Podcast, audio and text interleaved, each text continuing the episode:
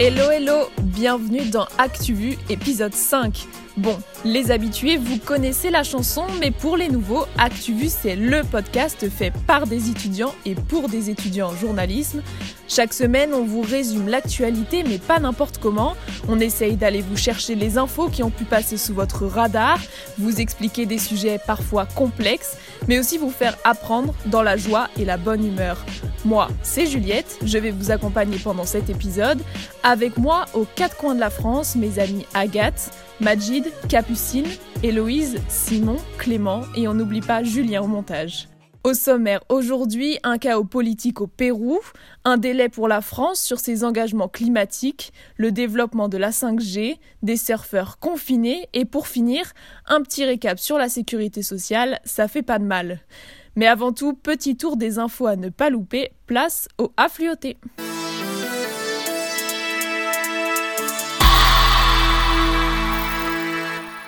Kim Joo-ah, c'est le nom d'une présentatrice du journal télévisé sud-coréen sur la chaîne MBM. Elle possède depuis le mois de novembre son sosie virtuel. Il s'agit d'une intelligence artificielle, copie conforme de la présentatrice et conçue pour la remplacer au journal télévisé en cas d'absence. 15, c'est le nombre de pays d'Asie du Sud-Est et du Pacifique qui ont signé un accord de libre-échange baptisé Partenariat économique régional global, RCEP en anglais. Cet accord couvre un marché de 2,2 milliards de personnes, soit près de 30% de la population mondiale. Les pays participants, dont fait partie la Chine, représentent 30% du PIB mondial. 12 semaines, c'est la durée de grossesse maximale jusqu'à laquelle on peut désormais avorter en Thaïlande. Jusqu'ici, l'interruption volontaire de grossesse y était interdite dans ce pays où les croyances bouddhistes tiennent une place importante. Cette légalisation devrait entrer en vigueur en février 2021. Elle répond à la colère des féministes thaïlandaises qui s'expriment dans les rues depuis plusieurs mois. 57 ans, c'est le nombre d'années de service du célèbre télescope d'Arecibo à Porto Rico. Menacé de s'effondrer, il va être démoli prochainement, ce qui représente un vrai coup dur pour l'astronomie mondiale. Sur Twitter, le hashtag What Arecibo a laissé les amateurs et professionnels déverser leur nostalgie pour cet outil qui les a laissés observer le cosmos pendant des décennies. 2. C'est le nom du film qui représentera la France à la 93e cérémonie des Oscars.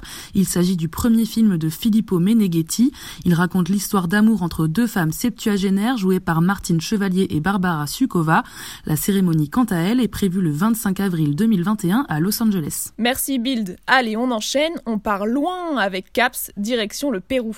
Keep America great. How dare you? Can be do what we want to do. Order! Alors Caps, raconte-nous, il se passe quoi dans le monde cette semaine? Il se passe pas mal de choses, mais j'ai décidé de me concentrer sur le Pérou. Ah, et qu'est-ce qu'il se passe au Pérou? Eh bien, un sacré micmac. En une semaine, le pays a vécu un véritable chaos politique. Tu nous expliques? Revenons-en au début. Le 9 novembre, le président Martin Vizcarra, président du Pérou depuis 2016, est destitué. C'est 105 parlementaires sur les 130 au total qui ont voté son départ. Ils ont jugé qu'il était en incapacité morale de gouverner. En fait, les parlementaires l'accusent d'avoir reçu des pots de vin entre 2011 et 2014 alors qu'il était gouverneur de Moquegua au sud du Pérou. C'est une destitution qui est discutable car elle ne viole aucune loi mais c'est un peu flou d'accuser un président d'incapacité morale. Légalement, c'est bancal. Alors je vous laisse écouter l'explication de la spécialiste du Pérou, Lissel Quiroz, sur RFI. La destitution, c'est un processus qui est ouvert depuis septembre. Il y avait déjà eu une première tentative de destitution qui n'a pas eu de résultat, en tout cas favorable depuis le point de vue du Congrès. Alors en fait, le Congrès et le président Martin Vizcarra étaient dans un bras de fer autour du pouvoir. Et donc là, en profitant un peu d'une période, le, le, Pérou a été très touché par euh, la pandémie de Covid-19. Ils ont lancé une procédure de destitution à cinq mois des élections présidentielles et euh, de manière irresponsable. Donc, euh, ils produisent finalement le, le résultat qu'ils escomptaient, c'est-à-dire de destituer le président. Mais pourquoi les parlementaires ont fait ça alors? Martin Vizcarra avait lancé plusieurs réformes qui ne satisfaisaient pas le Congrès. Martin Vizcarra avait mis au centre de sa politique la lutte contre la corruption. D'ailleurs, les trois derniers présidents du Pérou allaient Alejandro Toledo, Olanta Humala et Pablo Kuczynski ont été arrêtés car ils étaient liés à l'affaire Odebrecht. Et la moitié des parlementaires sont mêlés à des affaires de corruption, de blanchiment d'argent, de fraude et même d'homicide. Du coup, vous comprenez bien que le président gênait un peu les parlementaires. Et il a été remplacé par qui, Martin Vizcarra? C'est l'ancien président du Congrès, Manuel Merino, qui devient président par intérim le 12 novembre. C'est un ultra-conservateur qui représente un peu la vieille garde politique. Aucun pays ne le reconnaît, sauf le Chili, le Paraguay et l'Uruguay. Et c'est là que ça explose. Les Péruviens descendent dans la rue pour contester la destitution de Vizcarra et demander le départ de Merino. Ils dénoncent un coup d'État car même si Vizcarra était accusé de corruption, plus de la moitié des Péruviens l'appréciaient. Les manifestations étaient pacifiques, mais le 14 novembre à Lima, la capitale du Pérou, la police intervient de façon hyper violente et plusieurs manifestants sont tués. Choqués par la répression policière, 10 des 18 ministres du gouvernement démissionnent. Un peu forcé à le faire, du coup, Merino, le président par intérim, démissionne à son tour. Il a été président seulement cinq jours. Ah oui, je vois. Du coup, en une semaine, deux présidents ont dû quitter leurs fonctions, et aujourd'hui, on en est où? Depuis, la situation s'est apaisée. Après une semaine mouvementée, le Congrès a désigné Fernando Sagasti comme nouveau président. C'est un député centriste, il a 76 ans et il plaît à la fois à la population et à la classe politique. Ok, sacré bazar, effectivement. Tu en as d'autres actus internationales à nous partager? Oui, alors je vais continuer de vous parler de président. La Moldavie a une nouvelle présidente. Maya Sandu a été élue après avoir obtenu 58% des voix face au président sortant Igor Dodon. C'est la première fois qu'une femme occupe ce poste en Moldavie. Maya Sandu a déjà été Premier ministre et ministre de l'Éducation. Et quand elle était ministre de l'Éducation, la corruption a baissé de moitié au sein de l'institution. À la tête de l'État, Maya Sandu veut profondément réformer le pays pour en finir avec la corruption, la pauvreté et l'émigration. Merci Caps. Maintenant, on revient en France avec Simon. La République, c'est moi Quelle indignité. Nous sommes sur le service public. Et ils sont là, ils sont dans les campagnes. Parce que c'est notre projet cette semaine, Simon, tu nous parles de la décision historique du Conseil d'État. Jeudi dernier, la plus haute juridiction française a approuvé un recours pour inaction climatique. Souvenez-vous, nous étions en janvier 2019. Cher Grand Saintoise, cher Grand Saintois, j'ai décidé en début de semaine de porter plainte contre l'État pour son inaction en matière de lutte contre le changement climatique. Celui que vous venez d'entendre, c'est Damien Carême, le maire écologiste de Grande-Sainte, et le recours qu'il avait introduit il y a quasiment deux ans a finalement abouti cette semaine. Jeudi dernier donc, le Conseil d'État a donné raison à la ville du nord de la France, et cette décision pourrait être historique. Ça veut dire quoi l'inaction climatique? En gros, pour Damien Carême et ses soutiens, dont la ville de Paris, Lyon ou encore l'association L'affaire du siècle, le gouvernement n'a pas assez fait pour lutter contre le changement climatique, et notamment le principal problème, la réduction des gaz à effet de serre. Depuis l'accord de Paris sur le climat, la France avait plusieurs objectifs sur le long terme, par exemple atteindre la neutralité carbone d'ici à 2050, mais aussi d'ici à 2030 une réduction de 40% de ses émissions de gaz à effet de serre par rapport à 1990, sauf que selon un rapport du Haut Conseil pour le climat, la France n'y est pas du tout. Les émissions de gaz à effet de serre n'ont baissé que de 0,9% entre 2018 et 2019, alors que pour remplir ces objectifs, la France devrait enregistrer une baisse annuelle de 1,5 puis 3,2% à partir de 2025. Et maintenant que le recours est passé, c'est quoi la suite? Pour commencer, le Conseil d'État laisse 3 mois au gouvernement pour, je cite, justifier que son refus de prendre des mesures complémentaires est compatible avec le respect de la trajectoire de réduction choisie, en fait, la plus haute juridiction française ne fait que répondre à la plainte du maire de Grande-Sainte, c'est-à-dire que c'est le refus de prendre des mesures supplémentaires qui est jugé par le Conseil d'État, et au bout de ces trois mois, ce sont les sages qui évalueront l'efficacité des politiques publiques. C'est seulement après cela que le gouvernement sera possiblement obligé de prendre des mesures pour rectifier le tir. Attention, calmez-vous, je ne vous annonce pas la légalisation du cannabis, mais c'est une molécule présente dans le chanvre qui fait l'actualité, le CBD. Cette semaine, la Cour de justice de l'Union européenne a jugé illégale l'interdiction de la commercialisation du cannabidiol en France, ajoutant que le CBD n'avait pas d'effet psychotrope ni d'effet nocif sur la santé humaine. Les boutiques de CBD en plein boom ont donc encore de beaux jours devant elles. Pour finir, tu nous parles de l'arrestation d'un journaliste de France 3. C'est lors d'une manifestation près de l'Assemblée nationale contre la proposition de loi sur la sécurité globale qu'un journaliste de France 3 Île-de-France a été placé en garde à vue. La raison Participation à un attroupement non armé, mais pour le groupe audiovisuel, cette garde à vue de 12 heures est une restriction des droits de la presse, une critique qui est également faite lorsqu'on parle de cette fameuse proposition de loi. Merci Simon. Place maintenant à la chronique tant redoutée, l'économie. Mais ne vous inquiétez pas, avec la belle voix d'Héloïse, ça passe tout de suite mieux. Bah, on m'a demandé de, de, de rendre service, j'ai rendu service monsieur. Vous en avez assez, hein Vous avez assez de cette bande de racailles. Ce mercredi 18 novembre 2020 a été marqué par la mise en route des 500 antennes relais de 5G en France.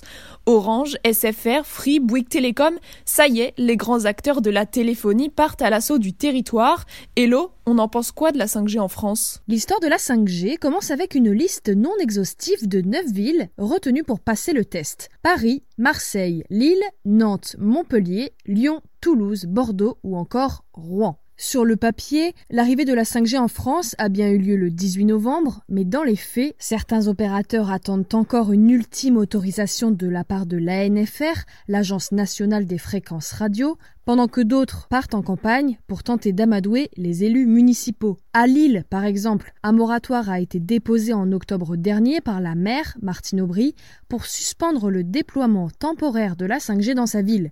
L'élu dénonce des dangers sanitaires. Alors là, je vous imagine, les yeux grands ouverts, à écouter ces derniers mots prononcés. Alerte rouge, danger. Eh bien oui, les dangers sanitaires, ils existent et cela ne date pas d'hier. Les ondes électromagnétiques sont encore pointées du doigt par de nombreux scientifiques pour leur participation très probable aux troubles du sommeil, au cancer, à des problèmes d'infertilité, des problèmes neurologiques ou encore psychiatriques. Oula, tu nous inquiètes Hello, et c'est avéré? Je sais, Juliette, je sais. Le problème, c'est que même si de nombreuses études scientifiques démontrent que ces ondes ont un lien avec la dégradation de notre santé et de maladies graves, l'OMS assure qu'en dessous d'un certain seuil d'exposition, les ondes sont inoffensives. Pour une antenne relais de téléphonie mobile, par exemple, la valeur limite d'exposition varie de 36 à 61 volts par mètre. Ces seuils sont issus des recherches de l'ICNIRP, la Commission internationale de protection contre les radiations non ionisantes. Et là, vous allez me dire, oulala, mais qu'est-ce que c'est que cette commission en à rallonge? Elle publie ses recherches sur les limites d'exposition à ne pas franchir. Ces limites d'exposition sont reprises par l'OMS,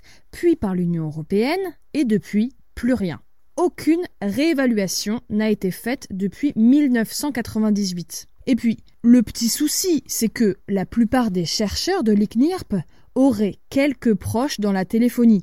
Non, mais voilà, vraiment, c'est pas grave, je veux dire, un conflit d'intérêts, qu'est-ce que ça change après tout? Eh bien, s'il n'est pas au courant, ça changerait peut-être la vision de certains qui se dressent en leader de l'arrivée de cette 5G sur notre territoire. N'est-ce pas, Monsieur le Président? La France va prendre le tournant de la 5G parce que c'est le tournant de l'innovation. Et j'entends beaucoup de voix qui s'élèvent pour nous expliquer qu'il faudrait relever la complexité des problèmes contemporains en revenant à la lampe à huile. Je ne crois pas au modèle Amish. S'il y en a bien un qui a compris que cette petite communauté américaine au mode de vie pieux n'est pas l'avenir de la France, c'est bien Christian Estrosi. Le maire de Nice veut faire de sa ville un modèle dans la 5G. Il a fait sa demande d'équipement. Résultat, vendredi 20 novembre, 50% de la population populations niçoises ont eu accès à la 5G, à condition d'être équipés d'un abonnement adéquat chez SFR, qui est le premier opérateur à lancer la 5G en France. Donc bon, au final, ça fait pas grand monde. Voilà. Si vous souhaitez approfondir le sujet, je vous recommande vivement le complément d'enquête intitulé 5G, l'onde d'un doute, disponible en replay sur france2.fr top ce petit supplément pour en savoir plus.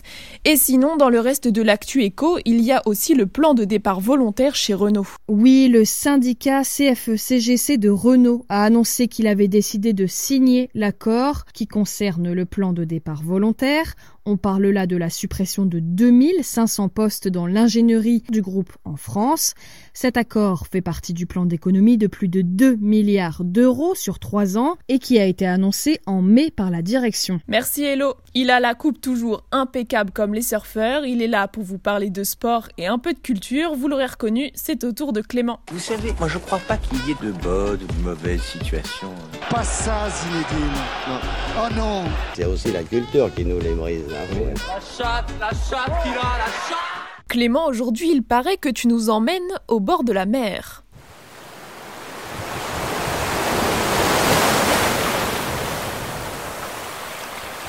C'est sympa de se promener sur la plage, non? Mais pour tous les amateurs de sport nautique, interdiction pour eux d'aller dans le grand bain. Depuis le 30 octobre, les surfeurs sont très mobilisés sur les réseaux, ils ne comprennent pas pourquoi courir sur la plage est autorisé quand le surf est interdit. Les autorités estiment que la pratique des sports nautiques pourrait amener plus d'admissions aux urgences. Mais le mouvement de contestation prend de plus en plus d'ampleur, Clément. Oui, Juliette. La semaine dernière était lancé sur Twitter le hashtag Rendez-nous la mer. Un collectif national pour la pratique des activités nautiques a été lancé sur Facebook.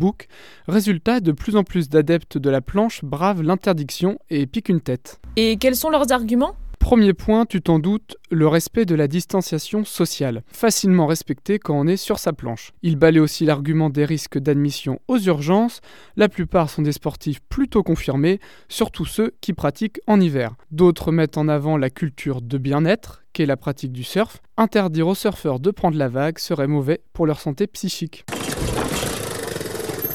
Moi, tous les matins, je casse le vent, je fais chier les gens, ça me purifie, c'est important. Il y a des surfeurs à Nice On rejoint en vitesse la terre ferme pour parler Grand Prix auto et moto. On démarre avec la Formule 1. Lewis Hamilton n'en finit plus d'égaler les records. Il a été sacré pour la septième fois champion du monde de F1. Il rejoint dans le panthéon des pilotes Michael Schumacher. La dernière course en date s'est tenue dimanche dernier en Turquie, un grand prix rendu compliqué avec une piste particulièrement glissante, mais à la fin, c'est encore une fois Lewis Hamilton qui gagne. Get in there, Lewis. What a way to do it, mate. What a way to win your seventh world title. Mate, you have got to be proud of that. What an awesome drive. Thank you so much, guys. Beaucoup d'émotions dans la voix du Britannique, impérial sur les circuits, le pilote Mercedes s'est aussi beaucoup investi dans le mouvement Black Lives Matter. Surnommés pour leur couleur les flèches d'argent, les voitures Mercedes étaient cette année peintes en noir. En MotoGP, il y a aussi un champion du monde. Il s'appelle Rohan Mir, il a 23 ans et c'est seulement sa seconde année en catégorie reine de moto. Le pilote de l'équipe Suzuki n'est arrivé que 7 au Grand Prix de Valence, suffisant pour être titré grâce à une avance de points confortable. Le français Fabio Tararo a occupé la première place début octobre avant de dégringoler à la cinquième place au classement général. Bon, tu ne veux pas nous parler uniquement de sport, Clément? Et la culture? J'ai vu qu'un album de rap faisait un carton en ce moment.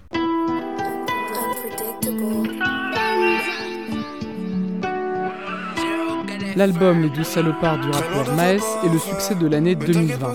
Sorti en janvier dernier, il a atteint les 257 000 ventes. La recette du succès, des top lines entêtantes et des feats avec Booba, Nino ou encore Joule. Seuls les albums organisés du collectif de rappeurs marseillais, Calf de Damso et Ena de PLK, semblent pour l'instant pouvoir concurrencer le rappeur de Sevran.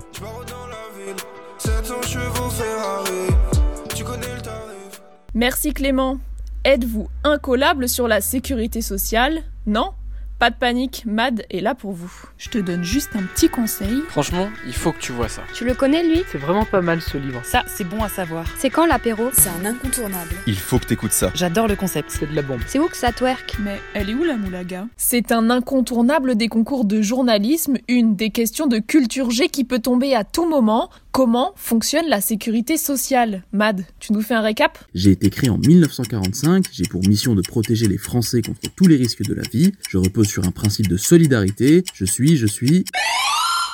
La sécurité sociale, exactement. Son budget est composé de dépenses et de recettes. Les dépenses sont divisées en quatre branches. L'assurance maladie, qui concerne les hospitalisations, les médicaments et les consultations. La branche retraite, où chacun cotise tout au long de sa vie active. La branche accident du travail. Et enfin la branche famille, qui comprend l'aide à l'éducation ou au logement. Ces quatre branches forment ce qu'on appelle le régime général de la sécurité sociale. Les recettes sont gérées par la branche du recouvrement, composée des URSAF. Toutes les personnes qui résident en France contribuent au financement de la sécurité sociale. En retour, elles couvrent toute la population. Le montant versé par chaque personne dépend de ses revenus. Du coup, c'est quoi le trou de la Sécu? C'est une énorme dette. Elle est provoquée par un déficit des branches du régime général et du fonds de solidarité vieillesse. Petite piqûre de rappel, dans le jargon économique, un déficit c'est quand on dépense plus qu'on encaisse. C'est l'idée pour la sécurité sociale, elle ne rembourse plus qu'il n'y a de cotisants. Ce trou ne date pas d'hier, il s'agrandit maintenant depuis plus de 10 ans, il s'est créé à cause de deux choses. Premièrement, le vieillissement de la population. Les personnes vivent plus longtemps, les retraites à payer sont donc plus longues. Et deuxièmement, la hausse du chômage a considérablement creusé ce trou.